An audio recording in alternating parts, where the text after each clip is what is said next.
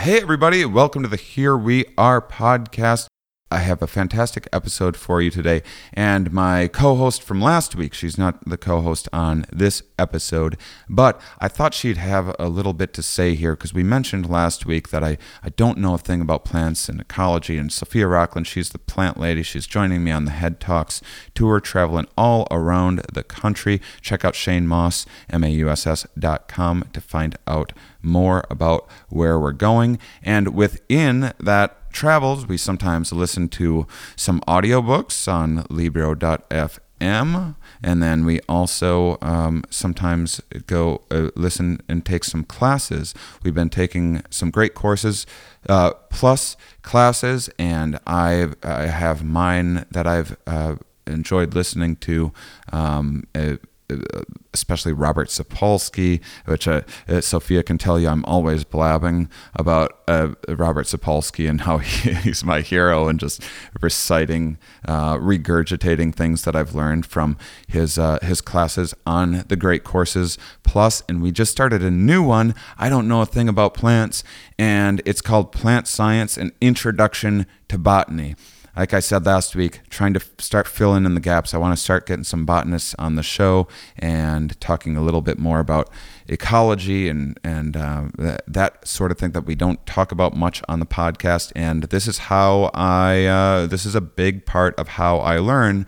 You can go and uh, watch the Great Courses Plus programs on your computer and great, get all the great videos and everything.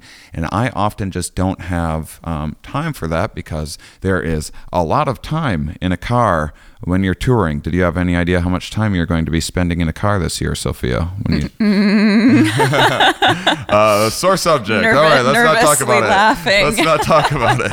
Um, so uh, we just started this uh, this plant science and introduction to botany. And the great thing about great courses is there's a zillion different um, programs. You can find the thing that that uh, that works for you. I just started listening to. I'm trying to learn Spanish as I want to go down to Peru sometime, and and so I want to learn at least some base level Spanish. But uh, but you know one thing that I was just listening to a course that was fairly exciting to me the other day called Redefining Reality, and Sophia was tired and snoozing out a little bit. She she was only catching a lecture like halfway through and trying to pick up in it, and so I put on this plant science and introduction to botany, and this little plant lady just lights are right up, and she's like, "Oh, I didn't know that," and then she's uh, uh, and she's uh, and she's like reciting. She, it was it was so funny. She's she's like, "This plant does this," and Sophia was trying to say the names of the plants before the lecture and everything. It was very showy, by the way, but I was I was very impressed. So uh, so what did you think of the course so far? I love it. I really, really, lo- you know, I am very good at falling asleep during courses, but I have to say, I was, I was very active and alert. I love it. Um, I love the pace. I, you know, sometimes these recording can be a bit monotonous and boring, um, but I, I just love it. I'm, I'm having a great time. Yeah. And so we have 24 lectures to get through, so I'm going to finally have a bit of an understanding about botany, hopefully after this. And uh, this is uh, this is very exciting. For I'm looking at these courses right now, and I'm like, oh man, this is just so much stuff that I don't know a thing about, and this is just an introductory course. So sorry, botany and botanists, that uh, that uh, that you've been uh, neglected so far on the Here We Are podcast. No more because I'm on Great Courses Plus, and you should as well. Go to the greatcoursesplus.com slash here we are to start your free month trial today. That's the Great Courses Plus, P-L-U-S dot com slash here we are. Enjoy today's episode. Are we? Yes, Where are we? here. Why are we here? Not entirely clear. We are misfits thrust into existence by random chance with no hints at all as to how we're supposed to make sense of it all. It's immensely bizarre. Here we are. Hello, everybody, and welcome to the Here We Are podcast back in Boston. I'm having this nostalgic trip. I'm at MIT. I moved to Boston. My first girlfriend was at MIT. actually, and so uh, yeah, I don't know how I got her, but uh, She sounds too smart. she is a bit too smart for me, and or was, still is, and uh, and so I, I'm having all these memories coming back while I'm here, and and today I'm talking with the Picower Professor of Neuroscience, Earl Miller, is joining me today. Earl, thank you very much. You're welcome. Hi, everybody. So, could you please give us just a little bit of a overview of, of some of your background? I read some impressive things. Is this true that you have like one of the top five most cited papers in neuroscience or something like Uh, that? that is true, actually. My goodness. All right. Give us the background. The background, my personal background or my science background? Uh, whatever you're feeling. Well, uh, I grew up in Cleveland. I went to uh, Kent State University as an undergraduate, High Kent. Um, went to graduate school, Princeton, did five years, got my PhD there in neuroscience, working with Charlie Gross. Great, great scientist, great, great leader, great, great person. He passed away last year, unfortunately. Um, did five years of postdoc at the NIH with my now good friend Bob Desimone. And I've been a professor at MIT now in the Department of Brain and Cognitive Sciences and the Picower Institute for Learning and Memory for almost 25 years. Okay, so what was some of your early research that uh, building up to that that first what kind of put you on the map in the first place? Well, my background is more in a cognitive science background. I've before I got into neuroscience, and I've always been interested in how the mind works, how we think, how do how we are how are we self aware, how do we control what we think. Something I've always been fascinated by, and at first I thought I would investigate this, become a, a cognitive scientist, where, where we'd study human behavior or even animal behavior and try to get inside the black box of how your mind works. Then I quickly realized that I can get inside the black box by becoming a neuroscientist and looking more how what the brain does. And I think I um one of my main early splashes was I brought more of a cognitive science sensibility to to neuroscience. I started asking questions, high level questions about how humans and animals think and make decisions and figure out the rules of the game, which is something that people hadn't done that much of before I came along. I'm certainly not the only person, but uh, I helped. So you kind of some of your early work was, if I'm remembering right, some kind of prefrontal cortex stuff, Sure. some impulse control Sure. stuff or decision making. Is that That's that's, that's somewhat right. fair? That's somewhat fair. Somewhat fair. Fair enough. Fair enough. Anyway, um, I work on the. My main interest is in the prefrontal cortex, which is the part of your brain right at the front of your head, above your eyes, behind your forehead. It's the part of the brain that um, that does um, most high level thinking. It's not the only part of the brain. Your brain work all works together, networks all functioning together and interacting. But the prefrontal cortex is kind of the apex of, of cognition in your brain. It's the brain's executive.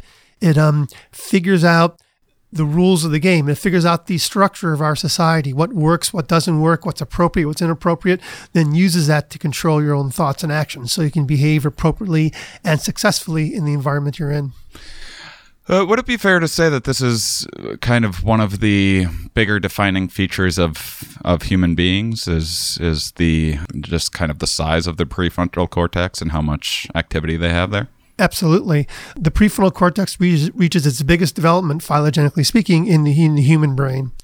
If you look at um, animals like cats and dogs, their brains, especially dogs, are generally shaped like our brains. But the biggest difference, are monkeys, for example, their brains are generally shaped like our brains. There's just more of it in our brains. But the biggest difference is the size of the, of the prefrontal cortex. It reaches, it's like a third of your cortex, cortex being the part higher, higher part of your brain.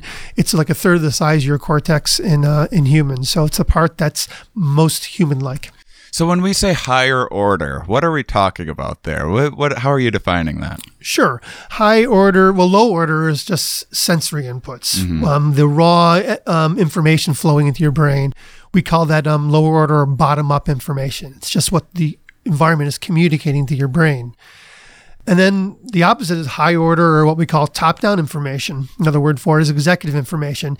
It's the rules that your brain has figured out about how things work. It's acquired knowledge about what's appropriate, what's inappropriate, what sort of goals might be available out there, as simple as um, getting through an interview or getting a uh, PhD or planning your whole career. They could be short term goals or long term goals. But the prefrontal cortex, being the high order part of your brain, what we mean by that is it figures out what goals might be available and importantly figures out what plans might be successful at getting towards those goals and constantly reassessing the situation seeing if we need to change our plans change our behavior to get us to our goals. This is the main thing that the prefrontal cortex does. Mm. so if i if i walk out of here afterwards and and there's some threat or i'm like almost going to get run over or something like that and i and i run this would be kind of more of a lower order bottom up. But if i'm like i'm going to go for a jog today and i plan out that exercising that's more of a uh, higher order yeah, functioning. Ab- absolutely well said. So, like uh, the first example of uh, someone leaping at you and you running away. Um, that's example of a of a bottom up. It's a reflex triggered by a bottom up sensory input. Your brain um, has reflexive responses to things because a lot of these things are very advantageous for our survival. If I throw something at your head, you're going to duck out of the way but that's the environment acting on us, acting on our brains and making us behave. When we act on the environment, when we when we take the situation we're in now and try to imagine a better situation and make that situation come about, we're acting on the environment, and that's what your prefrontal cortex is mainly evolved evolved to do. I mean, it seems like such an incredible, uh, fantastic um, tool and and um, system for uh, evolution to have stumbled upon. Why why are humans the uh, the only things out there with with such an impressive prefrontal cortex? Well, we're not the only things out there with impressive prefrontal cortex or even goal directed behavior. There's mm. uh, animals have some approximation of it. It just sort of reaches its its apex in, in the human brain. But other animals, you know, other primates, even cats and dogs have some semblance of goal directed behavior. We're just much better at it. We have much more equipment in our brain to engage in that kind of goal directed, planned out, thoughtful behavior. Hmm. I bet a dog can still like sit and pause and shake and stuff to get to a treat if it has to. It doesn't just automatically turn into salivating and attacking you for the food. That's something. right. Very simple animals, sea slugs and whatnot. They just mainly react to the environment. And as animals get more and more complicated, they're cap- more and more capable of acting on the environment. And um, humans, that's we're, we're the we're the we're the kings and queens of that. I mean, just look around you. We're sitting in a building doing a podcast at a university where we have dramatically changed the environment around us and dra- dramatically changed our place in that environment. So you talk about us having kind of the we're at the apex of this, but how much is there? How much individual difference is there just amongst uh, amongst humans? I know that there's different um, in terms of uh, development over a lifespan. Uh, there's there's large changes in in the amount of prefrontal maturation and and then later on it, it's one of the my understanding is it's one of the first parts of the brain that uh, starts having some issues well it's the first part of the brain it's the last part of the brain to fully develop mm-hmm. your prefrontal cortex doesn't fully develop until you're in your low to mid 20s which i think is a pretty good reason to raise the driving age to like 25 mm-hmm. um, but it's also the first part of the brain that begins to degrade as you, as you get older mm. I I just got distracted thinking about all of the reckless driving that I did as a t- as a teenager. Oh, tell me it, about it. I'm amazed I survived my adolescence. I mean, actually, in, I, I don't I don't know if you want to necessarily touch this or whatever. I I don't know if this is like a big political issue or something, but it does seem um, strange to me that you know, as as a society, we have over time recognized that like, hey, there are these times in in development where it's appropriate to uh, say like 18 years old or 21 years old is a, is when we is when we start giving humans more control over this or that aspect of their life. And that's mostly just kind of been like an, a, an approximation over time. But now we have the science to back up some of this stuff. Do you think that eventually maybe some of this this research will influence some of the lawmaking? Perhaps. Not my area of expertise. Not, uh, yeah, not, not my place to say right. what i can say is all we can do is provide the science and what politicians or regulators do with the science is um, You know, we hope they do the best with it. Uh, So far, humans aren't very good at doing that, um, especially now. and and how much I guess this is a, a little more toward the philosophical side, but Uh-oh. it seems it's sorry, but but it seems like it seems like the prefrontal really has a place in the conversation of of free will or kind of responsibility or how much agency we have over our lives. What what is its place in in that conversation? Yeah, that's a tough authority want- if you want to take issue. a hard pass, you can. I think I may take a. I'll give take a stab at it. Then maybe in retrospect, I can take a hard pass. yeah, yeah. Um, you know, free will. It, it's funny to say what parts of the. We first have to define what free will is. Right. That that's very difficult. I mean, do we truly act on our own without any outside influence or any influence of our previous history? No, we don't. We're very much programmed by evolution and programmed by experience to be the people we are, and also our own makeup of our own brain. We all have individual brains. It's all going to uh, all fits into that. So in, in in that sense, you don't have a free will in the sense you can act um, independently of all these different influences that you have. Sometimes you have little control over. On the other hand, that's different from saying we're, we're responsible for our own behavior. Mm-hmm. Yeah, we can we can still be a product of all this and still have um, responsibility over over what we do and who we do it to.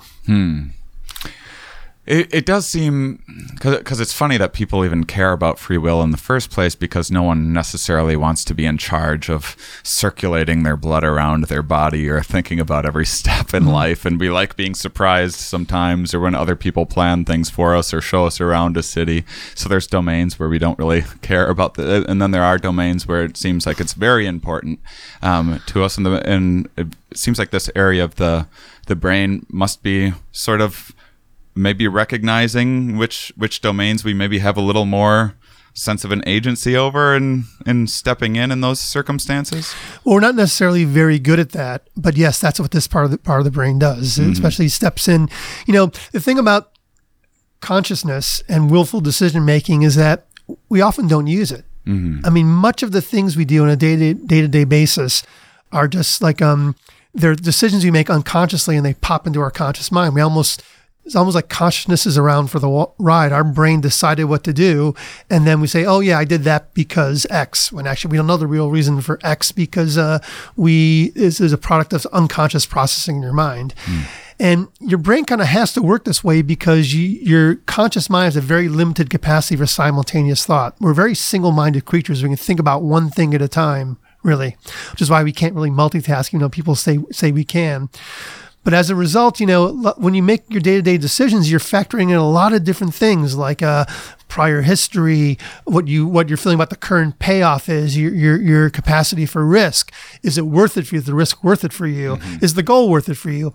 All these things. There's so many variables out there when it- when it comes to day-to-day behavior that if we had to weigh every single factor involved in our decisions, we would with the, with the very single-minded consciousness we have, we would never get anything done. So a lot of this stuff are unconscious decisions. Your brain has a, um, unconscious processes that pick up on the reg- statistical regularities of the world. How often do things pay off? How often are they risky? What has happened in the past that can sort of make these decisions without you even thinking about it. And if you think about it, playing poker, oftentimes when you decide when to call somebody or when to raise them or when to fold, you're trying to think about, but oftentimes just comes as a gut feeling. Oh, I just know what to do.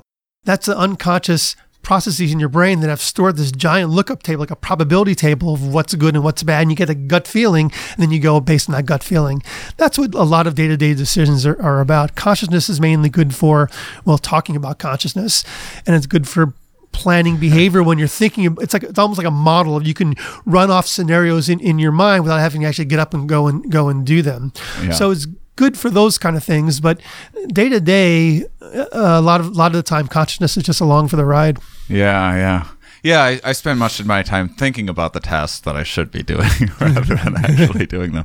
Um, yeah i in a sense uh, this is drastically overly simplifying things but but i- is much of the brain just kind of a pattern recognition almost efficiency directed ma- machine, trying trying to recognize patterns and then build efficiencies within, within the patterns that it's picking up on. Sure. Yes, that's what your brain recognizes patterns, and that's very, very important. And but what your brain does, what the human brain does better than animal brains. Again, animals also have um, this too, but humans do it the best. We, we can recognize. We can very good at recognizing patterns, and we're very good at recognizing meta patterns. Like like um, out of all the things you experience, all all the actions you engage in, all the things that have happened to you, you eventually start pulling out the regularities that that um, unite a whole bunch of different situations. Um, and from that, you get general principles and abstractions and concepts like fairness, for, for example. Fairness or justice, you have. You've had you've you've experienced you've seen other people be treated unfairly or unfairly. You've been treated fairly or unfairly, and you. In, in the end, what happens is your brain picks up on all the patterns, what's common among all these different situations, and now you have this word, this these concepts like justice or peace, love, and understanding, and they're one concept, but they apply to a whole bunch of different situations. Mm-hmm. And this is one of the way you way your brain deals with this single mindedness, this limited capacity for conscious thought. Developing high level concepts principles is your brain's ultimate form of data compression. When you have a lot of wisdom, when you have a lot of experience, you um, can have a single word that stand that can apply to a whole bunch of situations. You don't need to think. Of, you can boil away the irrelevant details and think at that higher level. So the interesting thing about this limited capacity I've been talking about is that it starts out your average adult human. You can, you can test this by having people look at pictures on a computer screen. How many pictures do you remember? And the average person can remember three or four or five things simultaneously. And this varies from person to person, but it starts out at a low level, average like around two or three pictures when you're when you're a young child. It gets to be about four or five when you're an adult, when you reach full cognitive um, um, functioning. And then when you get to be older, around age 60 or so, it drops back down- to childlike levels to about two. So your mind gets a little smaller as you get older mm-hmm. when your prefrontal cortex begins to degrade. But wisdom makes up for a lot of that. So when mm. you have a lifetime of experience, you have all these concepts and principles that you've acquired over a lifetime that can stand in for a lot of um a lot of details that can now be thrown away. So your your mind is is narrower when you get older, but it's functioning with with greater knowledge and wisdom. It can deal with that that narrowness a little more effectively. Hmm. Few. I say that as a, I, I, I, say as a person who's closely um soon going to become sixty. yeah, I, I, I have several questions that popped up in all of that. Uh, one, as you were, uh, uh, maybe this isn't even a question so much as a, a statement, but but uh, what, when you're talking about fairness, it it uh, triggered a memory of I I had on uh, I think it was Deborah Lieberman, I think was her name. She wrote a book, Objection, um, discussed morality and the law, uh, which is much about how the the evolution of our disgust systems have been hijacked to now be like. This politician disgusts me. Yeah. Uh, you, even though you're not eating that politician, you know, like from a, a alien anthropo- uh, anthropologist perspective, that, that doesn't make a lot of sense, and we use kind of these these metaphors uh, to uh, these kind of physical metaphors from more of our bottom up processing to to then uh, abstract the these higher process concepts of morality and Sure. things like that and, and, and much of what consciousness might seem to be is is the fanciful story we we tell ourselves about about some of these kind of underlying processes that are hidden from us Fanciful story is a good way to put it. um, when when you talk about aging and wisdom and the, the trade off with um, some of this uh, uh, degeneration of, of the prefrontal, when it when it comes to, uh, I, I guess the the common knowledge is that that kids have all this creativity and it's something that adults lose over time and you can't teach an old dog new tricks and that sort of thing. When you go to say um, start building these uh, these new habits. You you you've built these these efficiencies. You've seen these patterns. And then all of a sudden you reach a stage in your life where some of these habits like say smoking cigarettes or something like that are, are no longer the best strategy for you. And and you go to try to change those patterns. Uh, the, the prefrontal must be pretty involved in that process right True, the prefrontal cortex is mainly involved when you're learning new complicated tasks and you need flexibility. But when you get into habits, when you get into routines, that's a whole different part of your brain. Okay. And this is what your brain actually does again to deal with this limited capacity for consciousness. If there's things you do over and over again routinely, your brain forms unconscious habits or routines from them, what we often call procedural memories, because they're they're they're memories of they're how to do things and they and they, they become unconscious. In fact you can't they they um consciousness can interfere with with, with these kind of um, routine memories. So for example if you um learn to juggle or learn to play musical instruments your fingers know what to do your arms know what to do you have muscle memory. That's this unconscious form of procedural memory that what your brain does if you do something routinely over and over and over again your brain says oh you'll need to think about this with this limited capacity we have for conscious thought if it's so routine, I can make it an unconscious automatic process and turn it into, into muscle memory. But the same is true of our, we have complex patterns of behavior where we would develop habitual ways of doing things. And your brain, it's like a bit like a muscle. The more you do things, the more those pathways in your brain strengthen and the more you fall into the same old familiar ruts and habits every day, the more they, the more they capture your thoughts and actions because they're so strongly established. Hmm. So, give us some examples of um, some of the tools or, or studies that uh, you use or have used in the past to investigate. Um, Well, I'm an electrophysiologist. We mainly look at electrical activity coming from the brain. Could be in animals, could be in humans, um, and we look for we by looking to see what alters electrical activity in the brain. We try to reverse engineer how the brain does these high level cognitive functions. So, for example, um, one of the things our, our lab has been very interested in is how the brain forms abstractions and abstract categories and principles and whatnot. And one study uh, we did is we we taught subjects to recognize a bunch of computer generated images as either cats or dogs, and um, you can we morph among the shapes. So in, in the for the actual stimulus that we used, the collection of cats and dogs we used, it was actually one continuous one continuous shape that varied from one to the other. But we taught the subjects that anything we, we made an artificial boundary. Anything that was more cat than dog was a cat. Anything more than dog than cat was a dog, hmm. right? So in this case, we're actually looking at. So what you have is you have a bunch of continuously varying shapes where some cats and dogs near the border can look exactly like one another, but actually they're in different categories. At the same time, cats within the same category can look very different from one another. And by getting some experience, what happens is your brain learns to throw away the details of what things actually look like and figure out what the principle is that makes a cat a cat and a dog a dog. Hmm. And we could see the brain doing that. We can see how the brain does that. We can see the parts of the brain, especially the prefrontal cortex, they simply throw away all the information about what the things actually look like and just pull out these general principles. Hmm. Now, what do I mean by general principle? You've all seen a lot of dogs in your life, right? Everything from Chihuahuas to Great Danes to pugs. They look very different from one another. Um, those are actually, you know, these are all dog breeds. They're a human invention. We breeded all these different example, examples hmm. of dogs. Not what you're, but if you close your eyes and think, think of the concept dog, what most people will think of is an average sized brown dog. Mm-hmm. Okay, well, that's what dogs would look like if you didn't breed them selectively. Um, if you look at like um, feral animals, uh, um, uh, dogs out in the world, they're all eventually they interbreed with one another until they're all average sized brown dogs.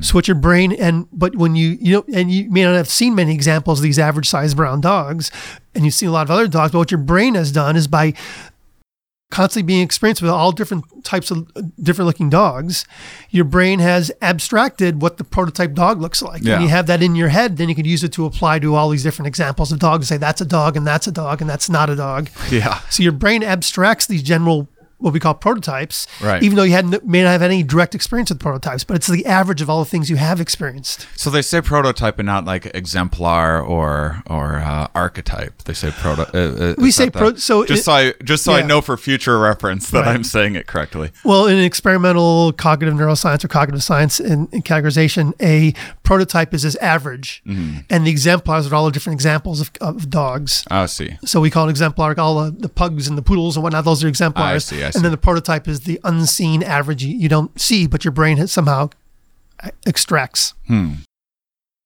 two things that might interest you that are related. One, I every time so I'm I'm six three and a half, and every time I I get off stage and- and people come and say hi afterwards, they're always like.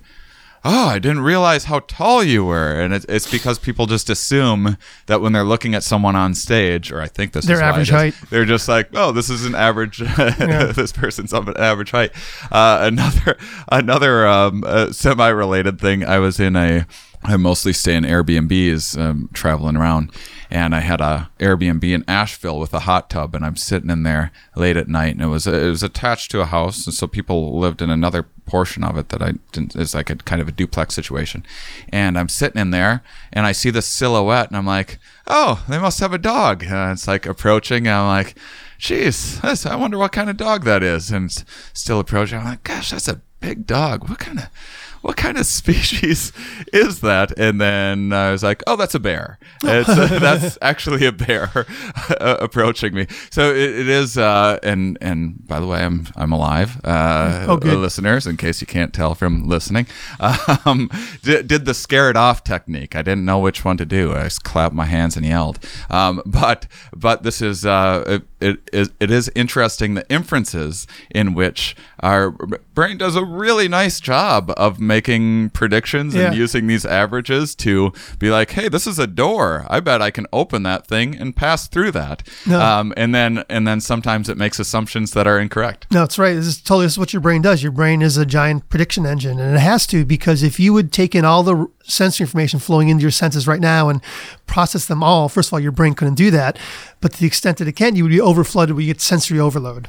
Okay, so what your brain does is your brain makes predictions about what ex- it expects to see. And what you what you actually see is filtered through those those predictions, and your bear example is a good example of that. So uh, you know, we we kind of are um, our brains are evolved and trained to experience what we what we what we expect to expect to happen. Are there any uh, uh, w- within your work? Would you say that there's any? Um, I'm really interested in mismatches with our modern world. This environment that we've built for ourselves, the kind of the world Oh, that we've. Yeah. built for ourselves is not the world we were built for necessarily. And and and when it comes to the the kinds of predictions we make, are are there any? You may not be able to rattle off any off the top of your head, but uh, but are there any that stand out in this domain of of predictions that we that we make quite a bit where we're just horribly wrong that happen all the time because of this mismatch? Well, the main thing I like to talk about is how people, um, the myth of multitasking. People think they can multitask. People want to multitask. People think they're good at multitasking. No one is good at multitasking. It's a brain delusion. Your brain. Let me just take an Instagram pic of us while while you're explaining this to Yeah, me. put down that phone. so yeah, that your your brain thinks it's very good at something that it's actually very very bad at. No one can multitask well. We're all better when when we um, when we monotask. We focus on one thing at a time. Because when you multitask, you task switch. You you think you're doing more than one thing at once, but what your brain is doing because this limited capacity, your brain is actually rapidly switching from one task to another. And every time you switch, you mentally switch. You don't notice the switching because it's kind of happening automatically. And your brain deludes you and you think you're doing two things at once. But every time you switch, your brain's got to reconfigure from one task to the other one, backtrack a little bit, and errors get introduced. So your brain has to correct errors. So that's um multitasking is, is bad for you because you spend a lot of your time switching and doing and, and um incurring these switch costs rather than spending valuable processing time actually doing thinking. right. So that that that's a big problem. Um, and the other problem is that it, uh, it degrades the quality of your work. When uh, how does creativity, how does innovation work? It's a you know your your brain, your your memories, your thoughts work like a giant associative network. You're constantly following one thought to another to another to another until if you let your mind go long enough, think deeply enough, you'll get your brain will get to a new place it never got to before. Some train of thought it never got to before. Some some creative or innovative idea. Hmm. Or it could put together two old ideas that didn't seem to be related before, but now after following his garden path, you realize there is a relationship bet- between them. If you spend all your time task switching and error correcting, that's time your brain isn't spent finding these new creative and interesting places. Um, and then the question is back to, now back to your original question is this mismatch is that oh one one more factoid I'll, I'll answer. If people you bring people into the laboratory and you ask them are you good at multitasking And some people say, no, I'm really bad at it. I, like to just have one thing going at a time. I don't have the TV on when I'm working my laptop. I try to put my phone away when I'm working. Other people say, no, I'm really good at it. I have the phone and the laptop out and I'm doing this and that. And I'm really, really good at it. If you actually bring them to the lab, them to the lab and test their cognitive capacity, the people who think they're the best in multitasking are actually the worst at it. It got a little kind of Dun- Dunning Kruger effect almost going on there. Yeah, well, what's going on is that the people who are multitasking a lot, it's because they have trouble maintaining focus. They get distracted too easily by the things around them. So they just go and do it. They pick up their phone, they pick up their laptop. They can't they can't keep focus on one thing. They do all these different things, but they delude themselves into the, well, I'm doing it because I'm I'm good at it. I mean, hmm. they can't help themselves and they convince themselves they're doing it because it's a good thing and they're good at it. The fanciful story. Yeah. and what happens is, what or what happened is, I should say, is that back when our brains were first evolving, you know, millions, hundreds of thousands of million years ago, um, our brains evolved in a very information poor environment. Um, but any information could be really important. Like a rustling of the, of the leaves could mean a tiger's about to leap out at you. So our brain evolved this thirst for knowledge, for new information. Um, your brain evolved to seek out new information because new information was adaptive. But at the same time, because what we evolved in this information poor environment, there wasn't a lot of sources of information around. Your brain could also evolve this limited capacity. Now, why we have a limited capacity is something else we can talk about. We have some ideas about that, but um, uh, your brain could evolve this limited capacity because there wasn't a whole bunch of stuff to pay attention to back when our brains were evolving.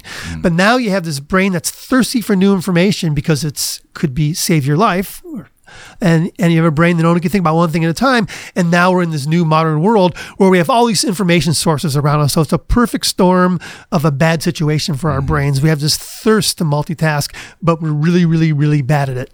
Yeah, it's this kind of super saturated. There's blinky things Yeah. everywhere. Our brains are not evolved for that kind of information rich environment. Hmm.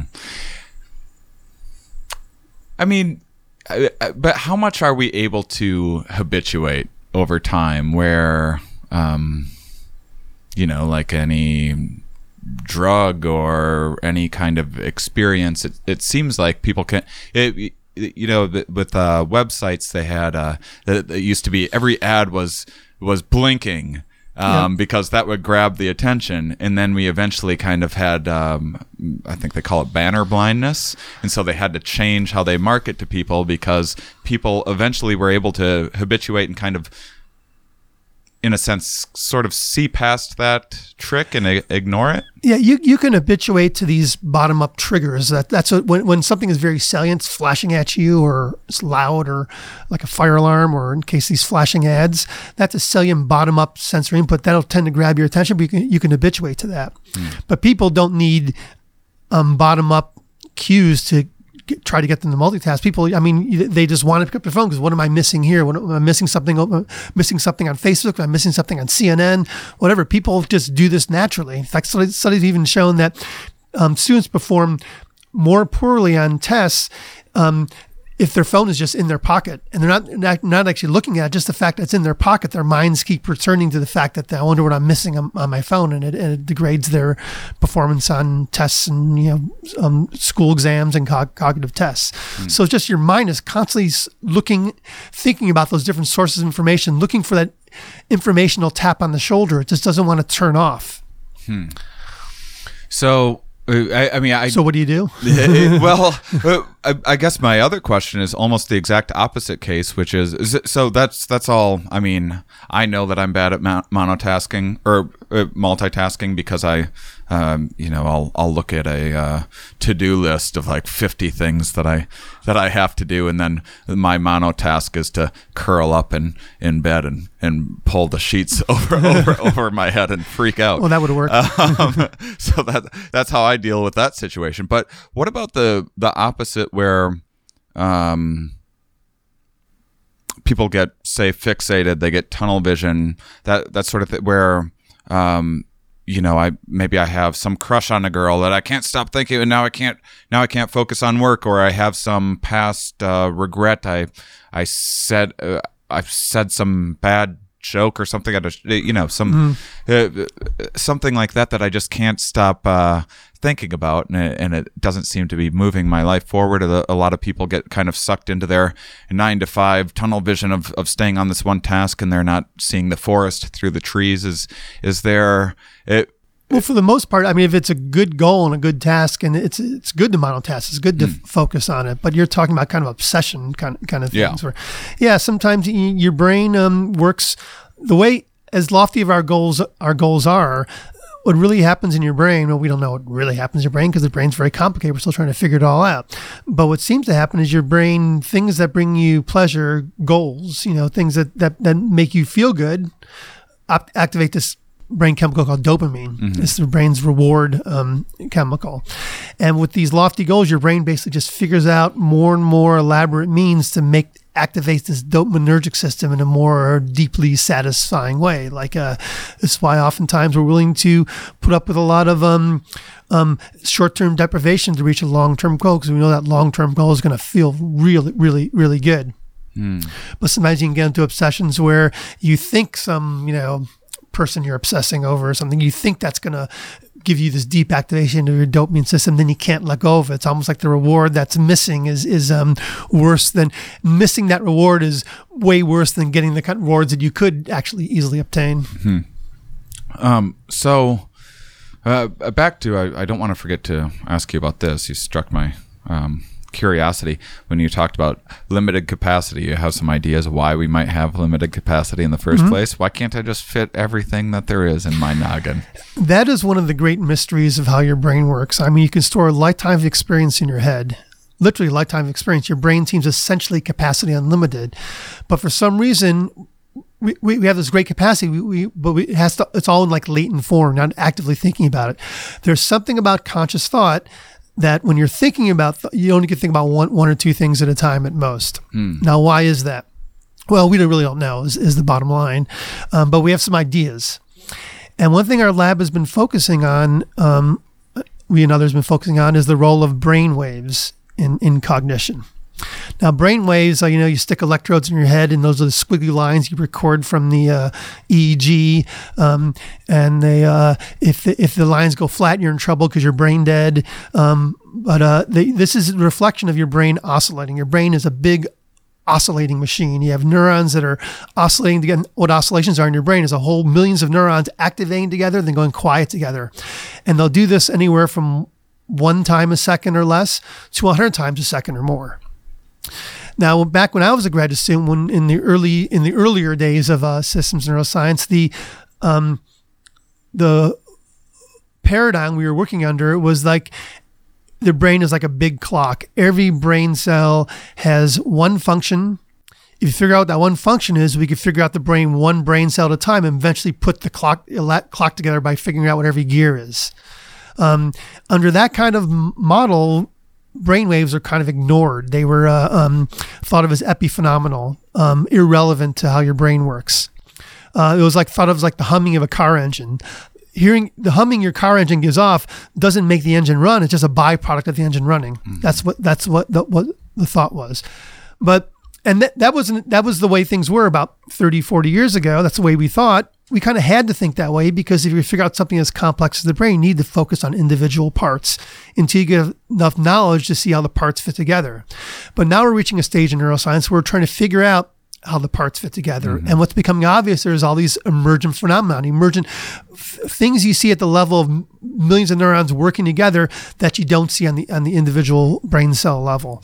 And one of them big one seems to be these brain waves we know they correlate with consciousness as i mentioned earlier when you if you the brain lines squiggly lines go flat that means you're brain dead that's a lot of trouble when you're awake you get lots of high frequency brain waves when you go to sleep they go to low frequencies what we think is going on is that your brain is like FM radio with these different bands of oscillations, like 10 times a second or 30 times a second or 25 times a second. They're different channels of communication in your brain.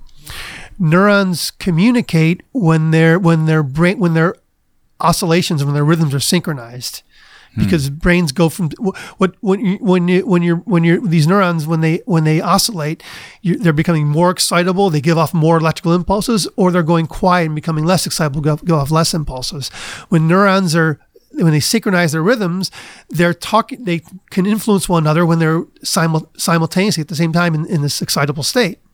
And if they go quiet together, then they don't talk to one another. So we think your brain kind of works like FM radio, where different these brain waves are the reflection of neurons communicating to one another in different frequency channels. Hmm.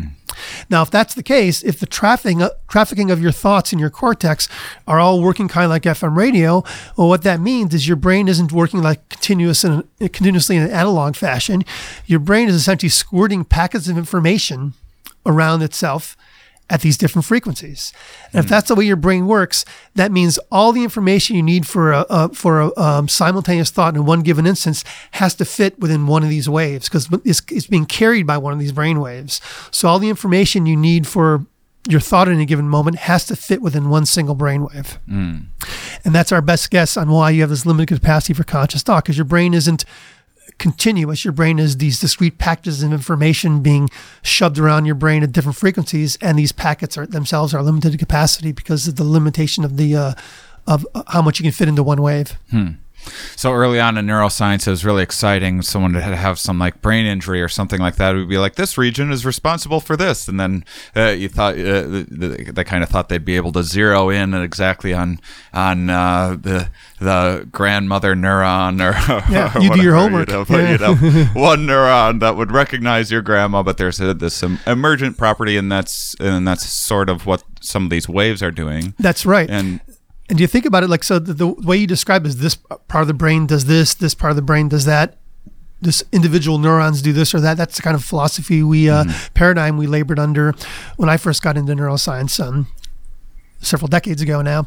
But in addition to these these brainwaves, one thing we've also discovered, one thing our lab was um, helped discover was that neurons don't have one function neurons in, in the cortex of your brain, especially the higher parts of your cortex that do critical thinking, they're multifunctional. They don't just do one thing. They're not one gear. The gear changes in shape and size depending on what your brain's doing in any given moment. And if that's the way your brain works, that neurons are don't actually have one function. They're not one little gear, but they change their function from moment to moment. The question is, how do these? How does this switch? How do how do neurons know which neurons to talk to if they're all multifunctional and, and they constantly change what they do? Well, this is what we think the brainwaves are doing: is that neurons that need to be talk to one another for one given function, they synchronize th- their activity. So if I'm if a neuron, multifunctional neuron, is involved in one function right now, well, it synchronizes its brain waves with other neurons that are involved in that function. Therefore, they can preferentially talk to one another. Then they shift to another function. They talk to a whole other group of neurons by shifting which other neurons they they synchronize with. So that was um, uh, the discovery that neurons are very are multifunctional was something we didn't anticipate 30 years ago, but seems to be um, very true now. And there's got if that's the case, there's got to be some way to target who these neurons are talking to. If your all your brain just did, if every part of your brain did on- one and only one thing, you just wired together the things need to be wired together, and that's it. You're done. But now we're thinking of brain anatomy as being more like a road and highway system. It just says where information, where traffic could go in your brain.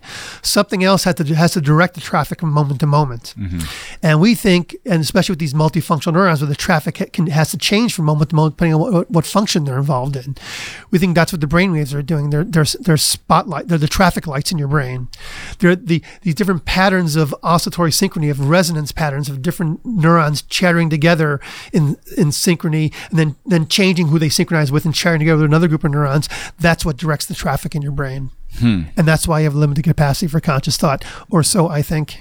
Yeah, I mean, it it makes sense. So, so is the idea that uh, so you have this kind of uh, uh, you, you got this radio and you ha- you got all of these different stations that are that are kind of playing at the same time, but you're only tuned in to one at a time, so that you can kind of hear clearly this this one um, this one channel at a, at a given moment, and consciousnesses I mean, what what is what's shifting the dial to tune into the other parts? Is that is that what you're talking about with the different traffic lights? Is that Yes, it is. kind of Yes, it is. If I, if I had an answer to that question, I'd have the Nobel Prize, and we all could go home because we'd have figured out the brain. what, what So about the something is directing the traffic. How that is, we have some ideas about how the, you know um, recurrent processing your brain, these loops from the parts of your brain that figure out what to do, how to get goals, like the prefrontal cortex, Mm-hmm. figures out what's good out there. How can I get that good? Um, they feed into the parts of your brain that activate this reward system, Mm-hmm. right? And then by what's something we call recursive processing, where, where the um, brain figures something out, feeds it back in for fodder for further processing, then figures something else out, Mm-hmm. and you go through these loops. It sort of figures out in a very elaborate way how to activate itself in a way that's goal directed, Mm-hmm. and that's where. And then, the emergent property of that is something we call will or voli- volition. So you have, um, uh, I, I remember going to my my high school, my 20 year high school reunion, which was uh, a, a very interesting practice in mindfulness because all because all of these interesting speaking of what what can possibly be contained in the brain that you, you don't normally have access to i would see someone i haven't seen in 20 years Old I'd be memory like, pops up. who is this person? And so now my brain has the directive of like, here's the goal, figure out this person's name quick. Yeah. And uh, now it's going through like, okay, what, uh, what age was I? Okay, let's root around maybe in this. Okay, then there was a math class that I think I sat next to them, and uh, somehow directing through this this Yeah. maze of of all of the uh, these past memories in my head that I had no idea still existed. I I didn't. I barely even uh, uh, as they flooded my mind. I was like, wow, I completely hadn't thought about that in 25 30 years Yeah, it's interesting that and that's a example how your brain has this big association of memories, Yeah. knowledge, and you can't just follow one link to another randomly, or else you wouldn't get that. You wouldn't get to your answer. There's too many things to, to link to and follow through. But somehow your brain has the ability to engage in strategic search, where you think, "Who is this person? Where did I know them from?" Then you can actually. Rather than go down any random pathway, any random association from one memory to another, you're begin to direct it towards things that are likely to pay off. So your brain has some knowledge in the, in the past, some stored some information in the past about what sort of strategies were effective at retrieving retrieving these kind of memories un, under in the past, and so you use them. You apply that to your your current way of thinking, your current search through through memory. So, uh, what is I've I've heard a little bit about this. Um, and speaking of the kind of tuner, I've I've heard a little bit about this uh, default mode and network, Yeah. which I don't really know much of anything about. Is that is that something that um, that uh, a person like yourself is thinking about and looking into, or is that uh, is is there more made of that than uh, Yeah, than is warranted?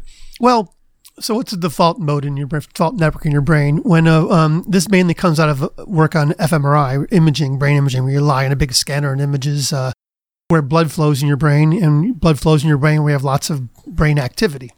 to try to figure out how the brain works by looking at these patterns of blood flow. What the default mode is is people are lying in the scanner, and usually you, don't just have people lying in the scanner and say, "Hey, think about something."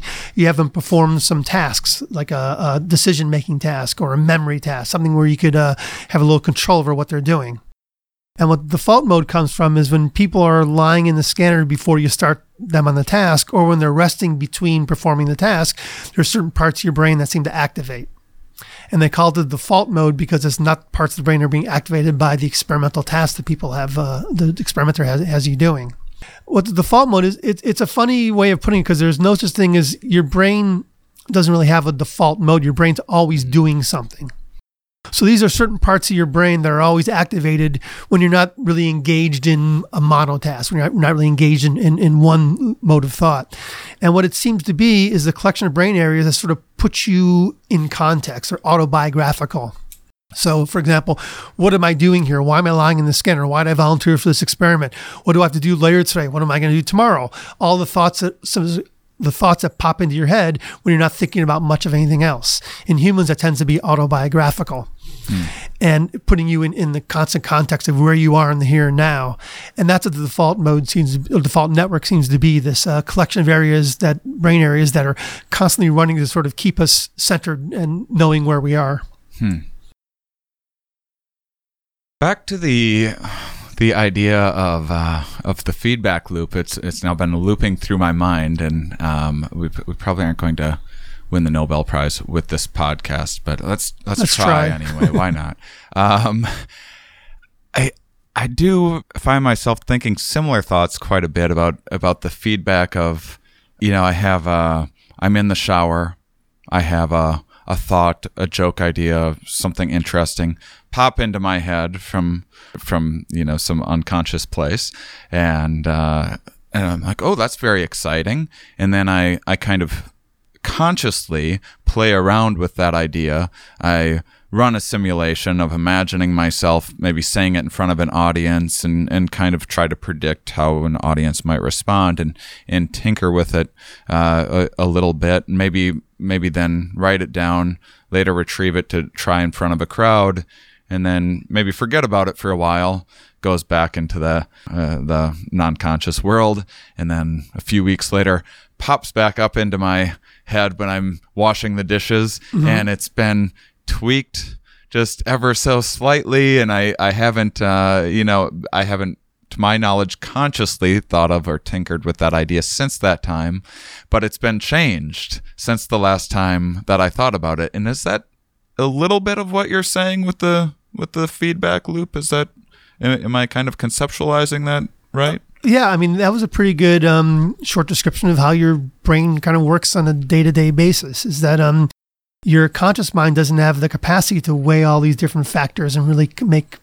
well-informed decisions because you have to think about each of these factors one at a time, and it's hard to pull them all into your conscious mind at the same time. So a lot of like your decisions, your ideas just pop into your head because your unconscious mind doesn't have this capacity limitation. It has, it has a bunch of um, like a uh, lookup table of prior experiences. What has worked before? What hasn't worked before? What's probable? What's improbable? What are people's reactions? What is, it's all down in there somewhere.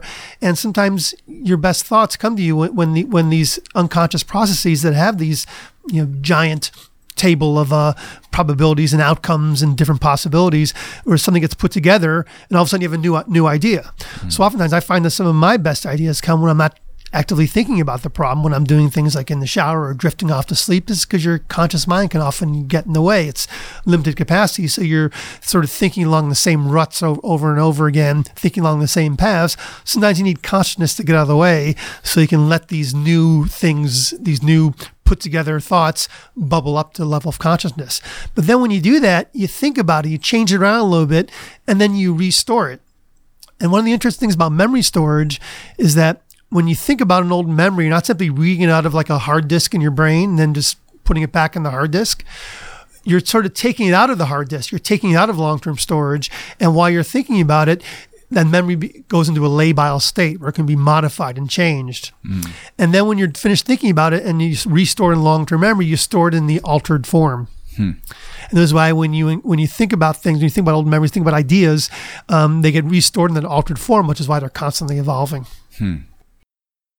Another thought occurred to me when we were talking about monotasking of finding that balance because I, I know when you're talking about your creativity kind of merging these couple different ideas, these these different experiences that you've had, I know that often and, and I've I've heard people say that this can be a good idea is to be reading a few different books at one not like reading one sentence here and then one sentence here and one sentence here Right. but but having you know one night I read um, this book about biology the next night I read this sci-fi book or something and and um, it can help with retention and creativity because you're connecting ideas in in Yep. novel ways and then once you actually create your own idea based on like this idea that kind of maybe hasn't existed before that's uh, our egocentric bias makes it makes you excited about that and uh, and it kind of helps retain that and and that could be a boost for creativity rather than just reading say the one biology book Oh, abs- absolutely. I mean, uh,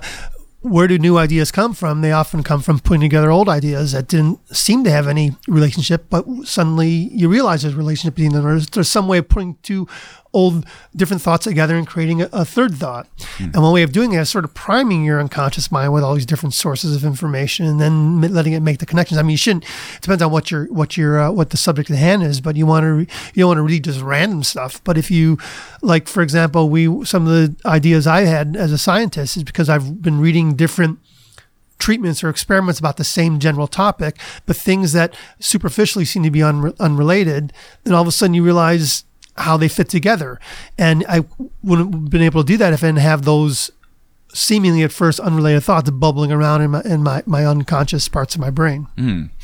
Okay, so I have one more question before we wrap up. But before I do that, don't want to forget, I have my guests each week plug a nonprofit of their choice. Did you have one in mind? Yes, the ACLU. Fantastic. I love it. And uh, listeners, you can go to the here we are podcast.com website to have a, a link there, or you can just remember ACLU. Yeah, easy, easy easy, enough. and just Google it yourself. So, this prefrontal cortex, it, it sure sounds like a, a pretty impressive thing to have in our heads. How do we get more out of it? How do you in any of your work is there you know I, i've certainly heard you you know alcohol can inhibit it or, if you exercise more you can oxygenate your brain more. You you have maybe better decision making skills and then and then you know we've we've talked before about kind of ego depletion or or decision fatigue do you do any work with kind of how how to optimize some of these uh, g- get the best out of out of that region Well, exercise is, is a very good way oxygenating your, your brain. In fact, I often advise people when you're uh, losing focus, when you're working and you have trouble maintaining focus on one task, get up and walk around for five minutes. It increases your heart rate, blood flows into your brain, oxygen flows into your brain. You can have like a, a refreshing, a kind of a, um, a resetting or a refreshing kind of um, action on your brain. But one thing I give advice is back to we never talked about practical advice on how to uh, not multitask. And one thing I tell people is that because your brain evolved to thirst knowledge, thirst for new knowledge, it's really hard to monotask and focus on one thing at a time um, just by pure will.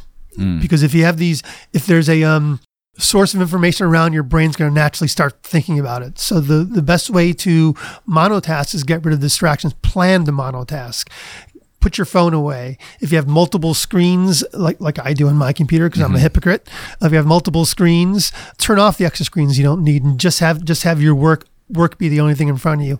Plan to uh, monotask. Do things like set a timer say i'm going to focus on this this one task i'm doing now for the next 15 20 minutes and then i could check my email stuff like that and that's some advice on how to um, focus more effectively but another thing is that it's practice. Your brain's like a muscle. You want to improve your prefrontal cortex function. You want to have your brain's executive have you focus on one task at a time. Practice. Start doing using this timer thing where you only focus on one thing. Start with ten minutes. Then then when you when that becomes more natural, go to 15, pretty soon half an hour. You can focus on one thing at a time. Your brain's like a muscle. The more you do things, the more you're going to strengthen those pathways in the brain are, that are involved with those things. So pick some good strategy, pick some good tasks, take some of the advice I gave you, practice at it. Your brain will get better at it. Mm. Yeah. When I do have a successful, a seemingly productive day, it's it's often because on my computer normally if I'm in between tasks and I have various tabs open, I'll be like, I'll check Facebook or I'll do this, I'll get easily distracted. When I have a good day, it's when I'm done with the task, I just like either get up uh, or, or close my eyes for a couple minutes and actually think, what do I actually want to do next, Right. rather Plan than ahead. just There being on autopilot. So thank you so much. That's it's exceptionally valuable advice. I'm going to attempt to integrate it into my own life and Me practices. we'll get there one day. We're gonna be perfect. It, it might take a year or two, but we're gonna get there. Well, thank you, Earl, for joining me. Thank you. This was a fantastic conversation. And thank you, listeners, for being such wonderful, curious people. We'll talk with you more next week.